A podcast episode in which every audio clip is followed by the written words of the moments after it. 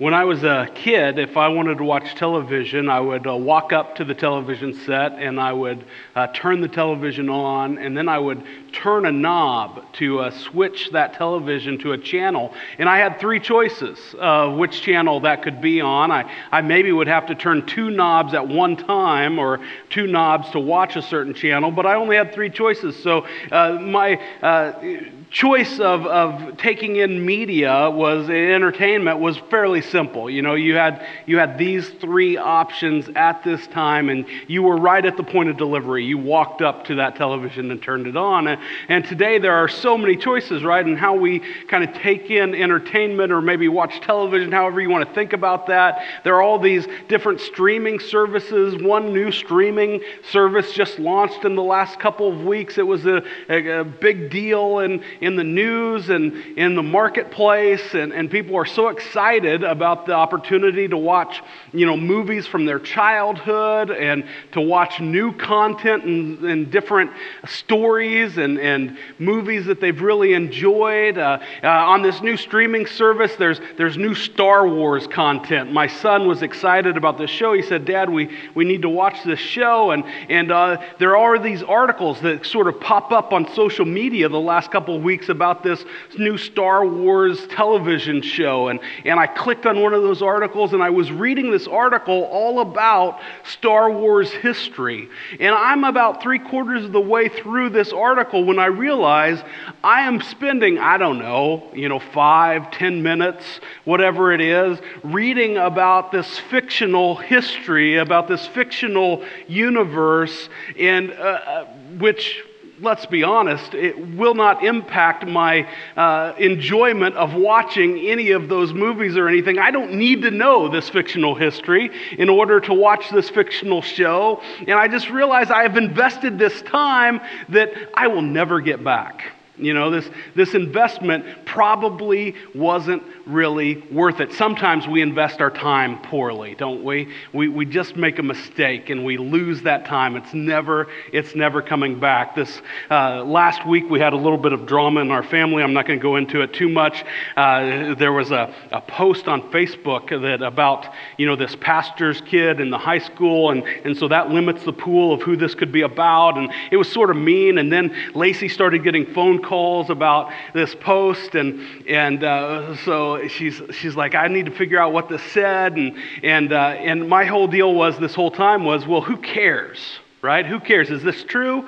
No, it's not true. And, uh, and who cares? And, and uh, it just doesn't matter. But, but we get into sort of when we receive criticism, right? When somebody criticizes us, when somebody provokes us, when somebody is mean to us, now we can invest so much of our emotional resources into thinking through and dealing with that. When really, if, if the criticism is true, then we need to get to the heart of why it's true and change that behavior. If the criticism isn't true, then who cares? You know, we'll allow our actions and we'll allow the fruit in our lives to speak for themselves. That's really easy to say, isn't it? Until you're the one being criticized, and then we're sort of investing all of those emotional resources, probably poorly, in trying to figure out why this person doesn't like me. Right? Why is this person being mean to me? Why is this person criticizing me? Sometimes we can invest poorly our emotional resources uh, in our lives. I was just at the store the other day with Sherry, my wife, and we were shopping. And, and you know what's out at the stores now? Of course, they have all the Christmas decorations and all that stuff, and that's cool. But what I like is the popcorn tins. Have you seen these popcorn tins in the stores? You know, they have the pictures of the different movies. And, and so there's a popcorn tin, and it had a movie I like on it. And I thought, man, I'm buying this popcorn tin. And I put it in the, in the cart, and Sherry just rolls her eyes eyes and she keeps going. I'm like, honey, it's $5. It makes me happy. You know, we're buying this popcorn tin. And so we go and we buy that popcorn tin and, and Sherry picks it up out of the cart and, and she drops it in the cart. And I said, whoa, be careful with that. That's only going up in value right? That's a collector's item. And of course, none of that is true, right? I, I, just blew five bucks on this popcorn tin that I'm going to either use as a trash can later or get rid of eventually, right? It just kind of blew this. And sometimes we invest even our most significant resources, maybe if you want to think about it in those terms, or at least money, poorly. We make poor investments. Uh, all of us have done that in uh, one way or another. And this morning, I, I want you to know that we can invest in what really matters. We can make investments that last an, an eternity. And in Jesus, I think, in, in Luke chapter 12, uh, verses 32 to 34, teaches us three truths that will help us to invest well in our lives. If you have your Bibles, I'd love for you to open them up to the 12th chapter of the book of Luke, the Gospel of Luke. We're going to start in verse 32. 32, and we're going to work our way through verses uh, 34, just a short section of Scripture this morning, as we uh, try to understand these three truths of how we can invest well in our lives. We're going to be in Luke chapter 12. We're going to begin in verse 32. This is what God's word says. Fear not, little flock, for it is your Father's good pleasure to give you the kingdom. Sell your possessions and give to the needy. Provide yourselves with money bags that do not grow old, with a treasure in the heavens that does not fail, where no thief approaches and no moth destroys. For where your treasure is, there your heart will be also. Okay, three simple verses that teach us three important truths about how we can invest well in our lives. Truth number one is that we have a good reason to not be afraid. We have a good reason to not be afraid. I'm sure a smarter person would have written that sentence in a better way, but this is how I wrote it, so sorry. We have a good reason to not be afraid. Uh, we, we begin in verse 32 with just that, that short, simple command again, don't we? Fear not. Last week it was don't worry right? We, we read these simple commands once in a while in Scripture, and they're just so easy. I mean, you see them even in television, these ideas, you know, just do it. Be happy, right? Don't worry.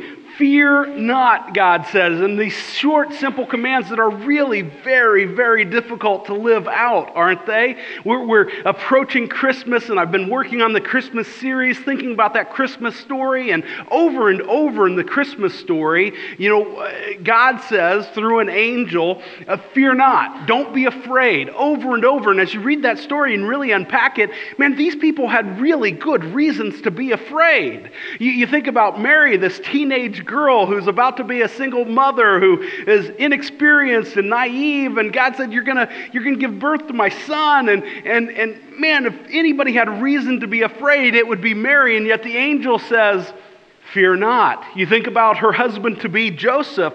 Uh, the angel comes to him and, and breaks the news to Joseph and, and says, begins the conversation in the same way Fear not. And here again is this, uh, you know, this guy who's preparing for marriage and finds out from an angel that his soon to be wife is already pregnant.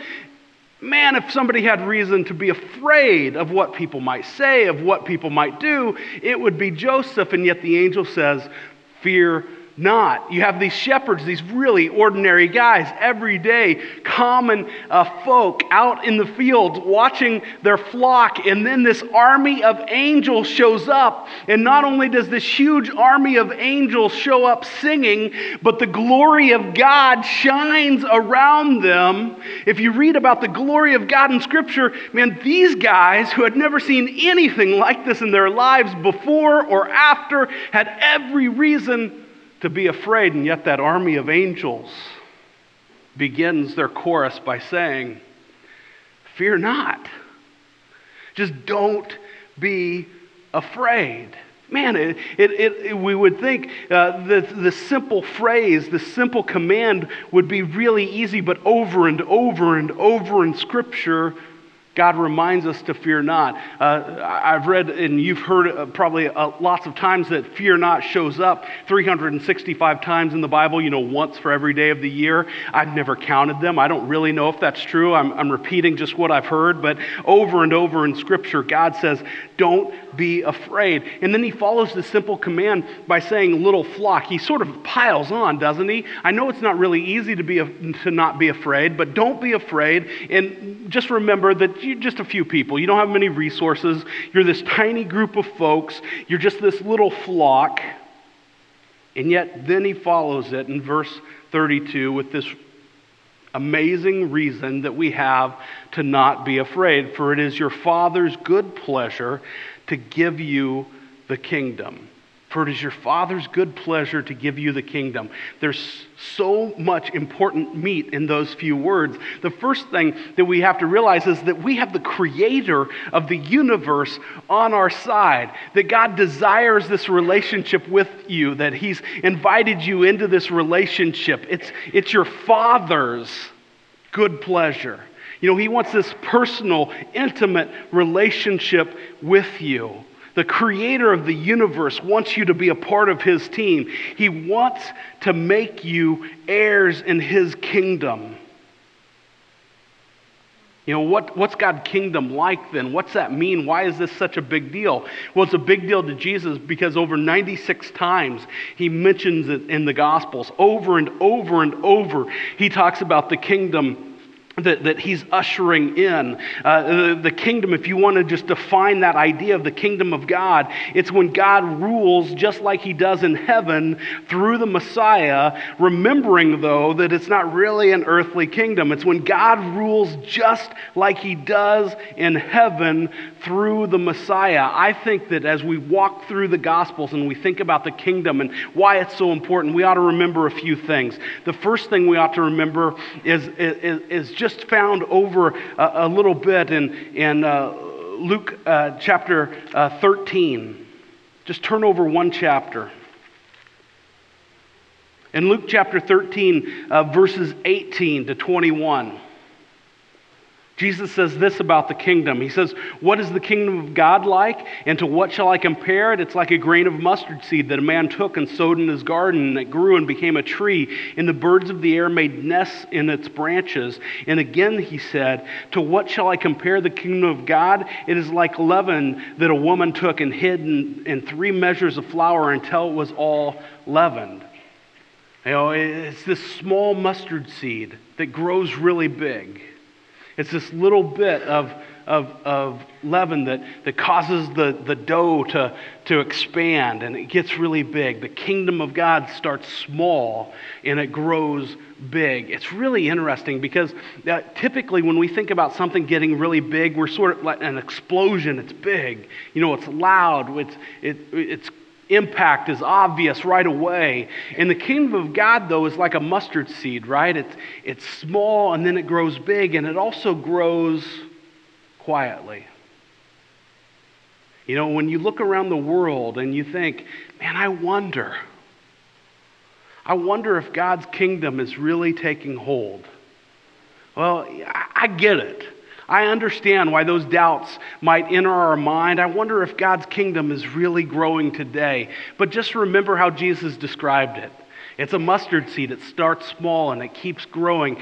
But even as it grows, you, you, know, it grows like a seed in the garden, right? You don't, you don't hear it, you don't necessarily see it. It, it, grows, it grows quietly. You, you turn over to Matthew chapter 13. And uh, Jesus is going to describe the kingdom in another way in Matthew chapter uh, 13, verses 44 and f- through 46. He says, The kingdom of heaven is like treasure hidden in a field, which a man found and covered up. Then in his joy, he goes and sells all that he has and he buys that field. Again, the kingdom of heaven is like a merchant in search of fine pearls, who, on finding one pearl of great value, went and sold all that he had and bought it.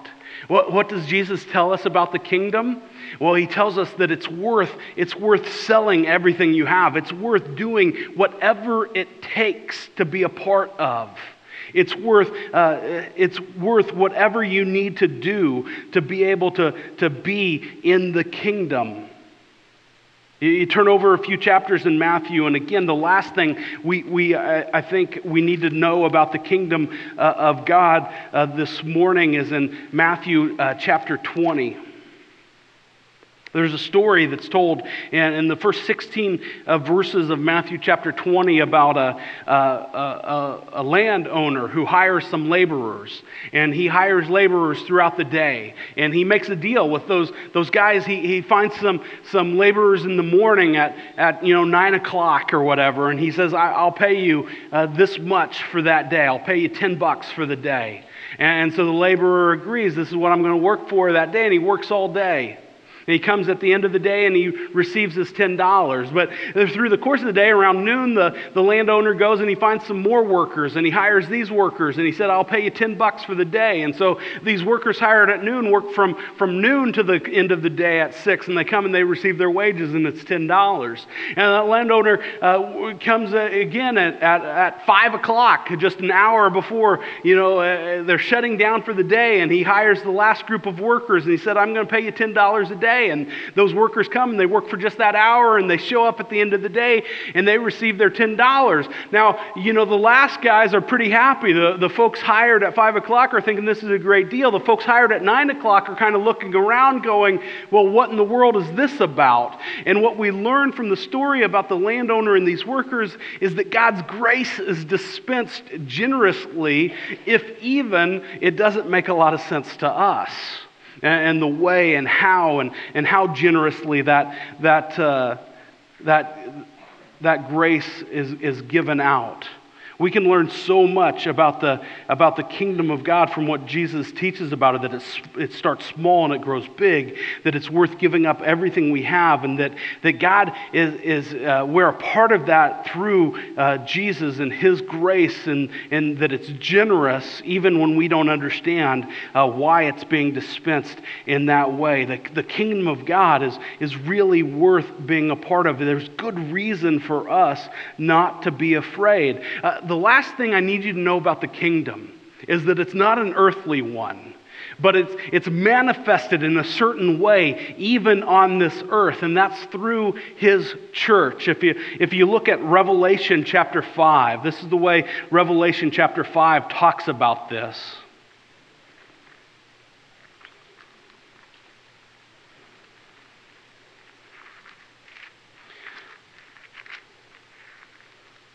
Revelation chapter 5, verses 9 uh, through 10 says, And they sang a new song, saying, Worthy are you to take the scroll and to open its seals, for you were slain, and by your blood you ransomed people for God from every tribe and language and people and nation, and you have made them a, a kingdom uh, and priests to our God, and they shall reign on the earth.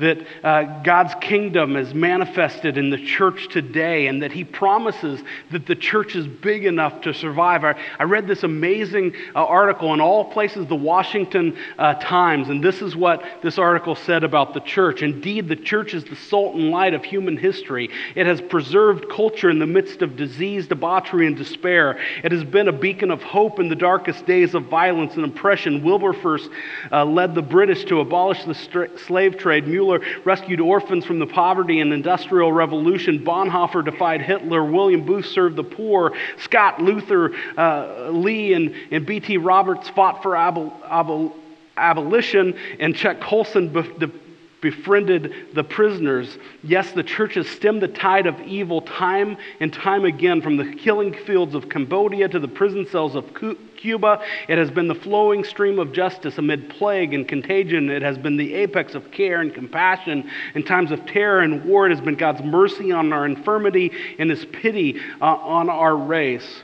Nothing in all the vast universe can come to pass otherwise than God has eternally purposed. Here is a foundation of faith. Here is a resting place for the intellect. Here is an anchor for the soul, both sure and steadfast. It is not blind fate, unbridled evil, man or devil, but the Lord Almighty who is ruling the world, ruling it according to his own good pleasure and for his own eternal glory. The church will, will, will stand. No matter what the world brings at it the church will last and, and it's the manifestation of the kingdom of, of god in our world today. Uh, we're, we can be a part of that team. We have really good reason to not be afraid It's truth number one. Let's, let's consider truth number two that some investments are better than others. Some investments are simply better than others. Let's take a look at verse 23 here in, in chapter 12 of the Gospel of Luke. Verse 23 says, uh, 33 rather, verse 33. Uh, 23 is really good too, but we talked about it a few weeks ago. Verse 33 says, Sell your possessions and give to the needy. Provide yourselves with money bags that do not grow old, with a treasure in, in the heaven that does not fail, where no thief approaches and no moth destroys. Some investments are better than others. And Jesus begins this, this conversation about which investments really matter by saying, Sell your possessions. And I, I guess the question becomes, you know, is that really what he means to sell your possessions? Uh, last a few weeks ago, uh, we talked about the fact that we accumulate so much stuff in the United States, and we talked about the thousands and thousands of items that are evidently in every home, and, and we buy ridiculous things like popcorn tins at the store, and we just we just get this stuff, right? We we have all this stuff, and and uh, you, you know, so when Jesus says, you know, sell your possessions, we, we might think, well, well, maybe that would make sense. And, and I thought about those possessions this week and what really matters. And you've, you've heard the old story, right? The old question, you know, if there was a fire, what would you go into your house and what would you bring out? And, and there's always this caveat, right? Well, well, of course, your family is out of your house, right? And we'll, we'll throw in your pets. Your pets are out of your house, right? All the living beings that you care about in your home have been removed from the home before it's on fire, and, and now it's on fire. And you make a list of the things. You know, what three things would you go back into your house to, to, to take out of your house? And, and I tried to do that this week. I sat down at my desk and I'm thinking, what three things do I go back in? And, and, and I'm risking my life to go into a fire to, to pull out of that. And I thought, well, you know, the, the right thing to say is that there's some pictures, right? There are these memories. There's pictures somewhere that I need to go in and, and receive. But man, almost all those are digital now. They're in the cloud. They'll probably be okay, you know. And, uh, you know, maybe there's some documents somewhere, you know, these official documents that it's really a hassle to replace those. And I probably ought to go in and get those. But, but uh, you know, Sherry's responsible. She put those in a fireproof safe. We'll just get those afterwards, right? It'll be okay. Uh, and, and, then I'm, I'm thinking, well, what stuff do I have that I would go back into this fire and, and pull out? And, you know, all the people that I care about are out of the house, you know, and it, it, man, I, I really, I really had a hard time figuring out what, what it would be. I mean, you know, my George Brett signed baseball is in my office. If my office was in fire, maybe that's what I, you know, what, what do I go back and what do I get? And, and what I realized is, is that, you know, all of this stuff, you know, I would let that popcorn tin burn in a minute, right? It just, doesn't really matter that much. And so, uh, part of the deal here is when Jesus says, hey, sell your possessions, to us, we think about a garage sale, don't we? We're going we're gonna sell these items off at a, at, a, at a shortfall. You know, we're going to sell these items off at a, at a bargain price because you know, we, don't, we don't want them anymore. You know, we need to understand that real wealth in, in Jesus' audience was caught up. It was, it's, it's thought of differently than we think of real wealth because uh, for us, our real wealth is in, you know, maybe that home that's burning, right? that's a bad deal. Or in our bank accounts, our retirement funds. But for Jesus' audience, no, their wealth was in maybe the clothes that they were wearing you know, the, the few possessions that they had, perhaps the, the, the few livestock behind the house, that, that was their wealth. And so when you read, hey, go sell your possessions and give to the needy, you ought to think about it in our world more like empty your 401k and give to the needy. That's closer along the lines of what Jesus was saying to his disciples. Now, why in the world would Jesus, because there's still, there's still a lot of truth here that we, we, we should learn from this. Uh, why in the world would Jesus say to his disciples, Go and sell your possessions? I think there's a couple of big reasons. The first one is, and, and as we think about all those items we've piled up in our homes, this would be a good reason too, uh, to be unencumbered in their, in their pursuit of Jesus. All right? So that their stuff doesn't get in their way of knowing Him. so that they can leave everything behind and follow Jesus. Now, what I, what I think we need to think about is are, are there possessions? Are there things? Are there, is there stuff in our life that might hinder us from following Jesus? You know, I thought about what, what's that look like in my own life? Is, are, there, are, there, are there things, are there hobbies, right, that, that keep us distracted from Jesus? Are there things that, you know, do the set of golf clubs or the hunting rifles, do they keep us from, from worshiping with Jesus?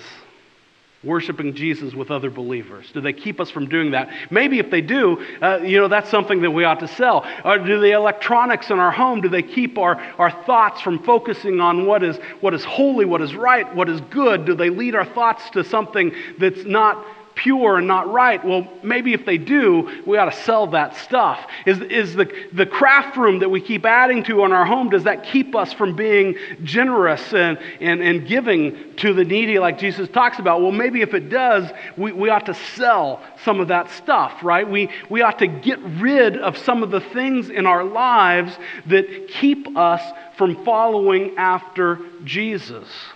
I, I think the first reason that Jesus says to his followers, sell all your, all your belongings, sell your possessions, is to, so that they will be able to follow him readily, that nothing will get in the way.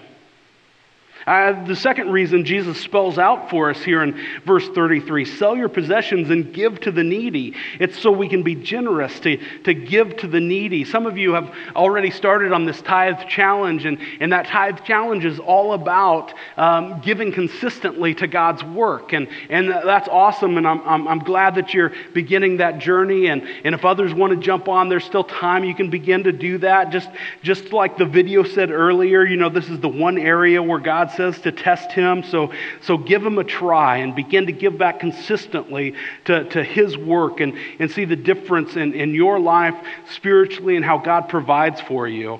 But there's, there's great opportunity here when you think about selling something to give above and beyond, to, to give generously to help the needy. And Wallula has such a, a rich tradition of doing this. And I'm, I'm, I'm so proud and, and I'm just grateful for the generosity represented in, in, this room already. You think about this, this Christmas season, it's already started, right, with the, uh, the helping ministry sponsored this coat drive, and, and there uh, probably over 125 coats uh, are, are going to be um, given to the to families in Leavenworth School District that, that just need a little help, you know, staying warm on the way to school and the way home and all those things. And uh, it's awesome generosity. There's an angel tree in the foyer, and, and I, I it's an easy prediction that every year this is what happens. We set up that angel tree, and then we have to figure out what to do because all the angels are gone in one week. You know, though people are going to be generous in that way.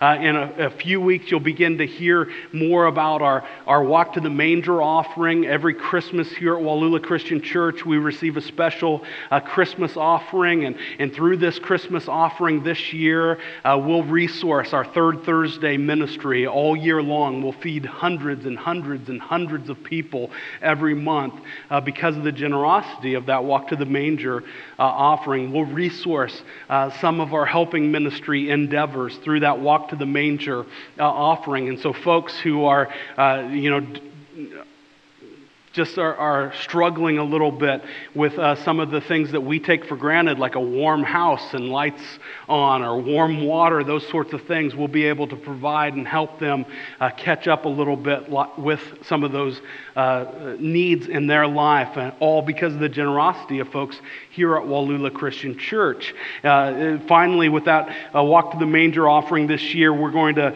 uh, get a head start on. I, I don't know if you've driven by the church van and parked your car and looked over and saw, thought, do I want my kids to get into that? It, it's safe, I promise, but you know, the appearances are one thing, and, and so we need to catch up on some of that transportation for our youth and our kids and, and their different activities, and so that'll be another way that we can be uh, generous this year. But we can help uh, those who are in need through this generosity. Uh, those investments really, really matter. This is how Jesus describes those investments. You, you think about that stuff in your house, what would you go and, and grab out of a burning house? Well, maybe not much because, well, first of all, you know it's all going away anyway, don't you? I mean, you, you can't take it with you. All those ideas, it's, it's wasting away. Jesus says in, in verse 33 uh, Provide for yourselves money bags that do not grow old, with a treasure uh, in the heavens that does not fail, where no thief approaches and no moth destroys, right? The, uh, all the stuff that we accumulate in our lives, all the wealth we accumulate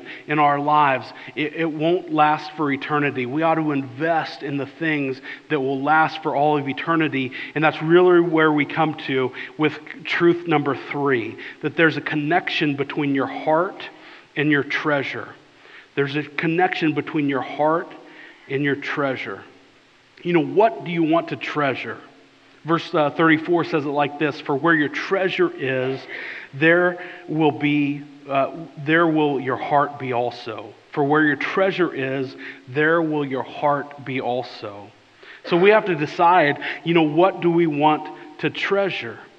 Well, I, I, think when you run down the list, uh, it, well, it can't be that stuff that we're letting burn up in the house, right? If that's really where we come down with that stuff, it, it can't be that. We don't want to treasure even the wealth and the, the real uh, uh, wealth in our lives. We want to we want to treasure, as followers of Jesus, we would say, well, God. You know, he says, love God with, with all that we are, and then to love others like we love ourselves. And so we want to love God and we want to love others. Well, how do we do that? I heard somebody say this week that it's not rocket science to, to, to know and to grow in your love of God and others. You need to, you need to be involved in, in three things. He said, you need to be exposed to Scripture.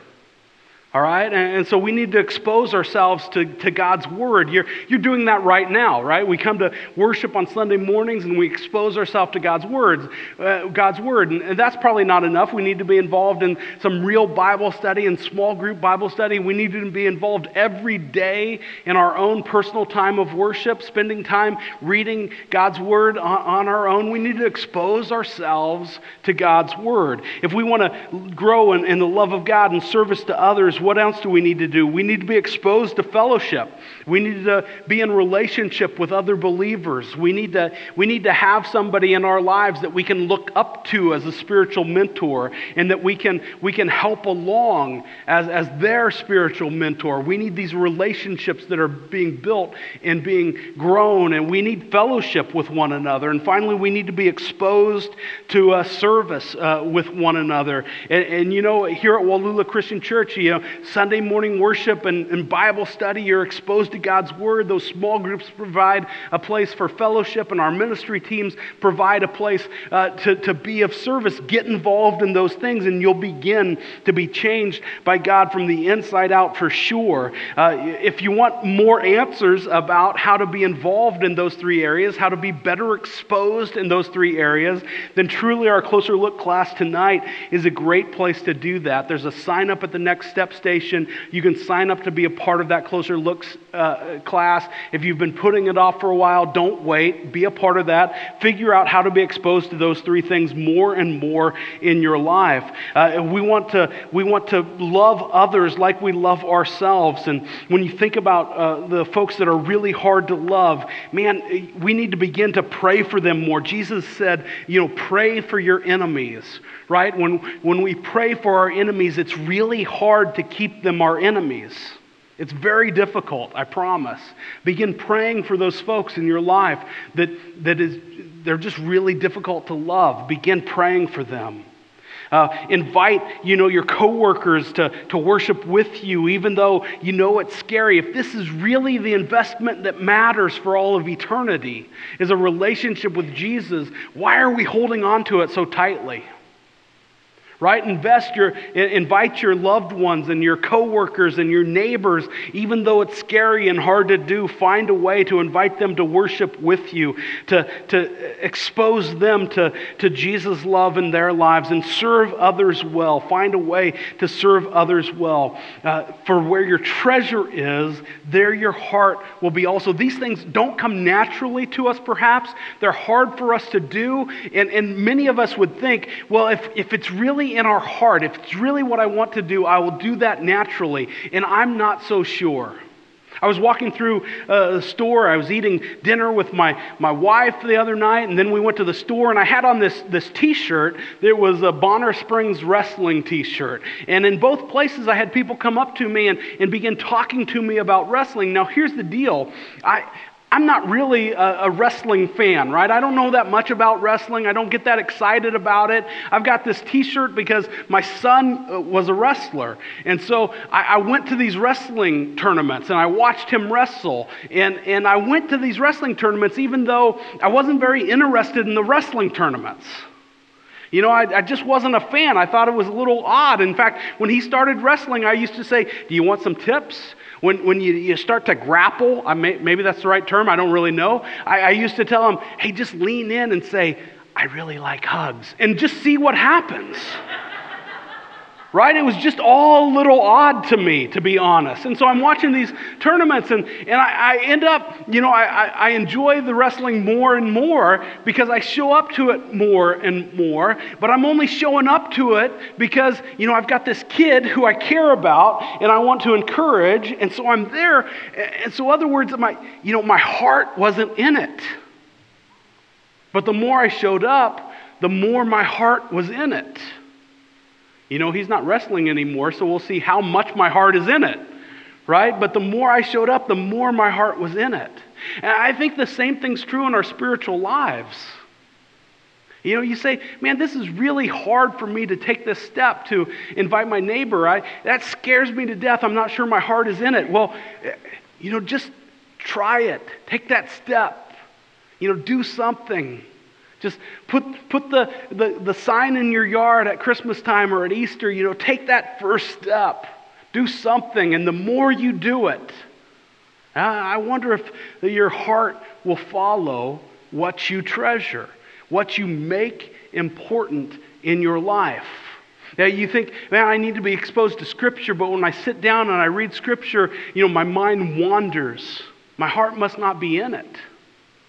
You know, do what you need to do to spend some time every day in God's Word. If that means setting a timer for five minutes or 10 minutes or setting a limit, I'm going to read a chapter a day no matter what, then sit down and do that. And when your mind wanders, grab hold of those thoughts, right? Make them obedient to Jesus and start again until that timer goes off, until you're at the end of the chapter. And the more you do it, the more you treasure it, let's see if your heart follows. Right? That's what, that's what Jesus says.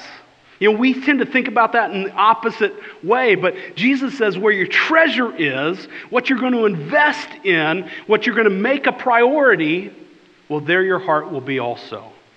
We'll grow into that thing. That's what he's done with us over and over again.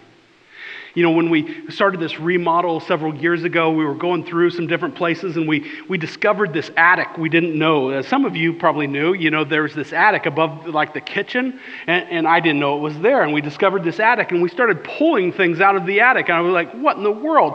And one of the things we pulled out of this attic was this, this painting of Jesus. Now, I hope nobody's grandmother painted this painting of Jesus, but it was weird. All right? And we just looked at it and we thought, man, no wonder it was in the attic. That's weird. I heard a story from a preacher by the name of John Burke, though. He said, if you went into a barn or an attic and you discovered this painting and you looked at the frame and you thought, man, that frame looks old.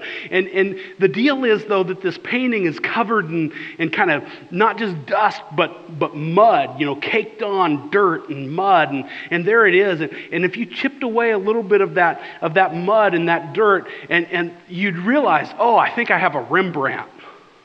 I think I have this really extraordinary ancient, antique work of art. This is probably worth some real money. You know what you wouldn't do?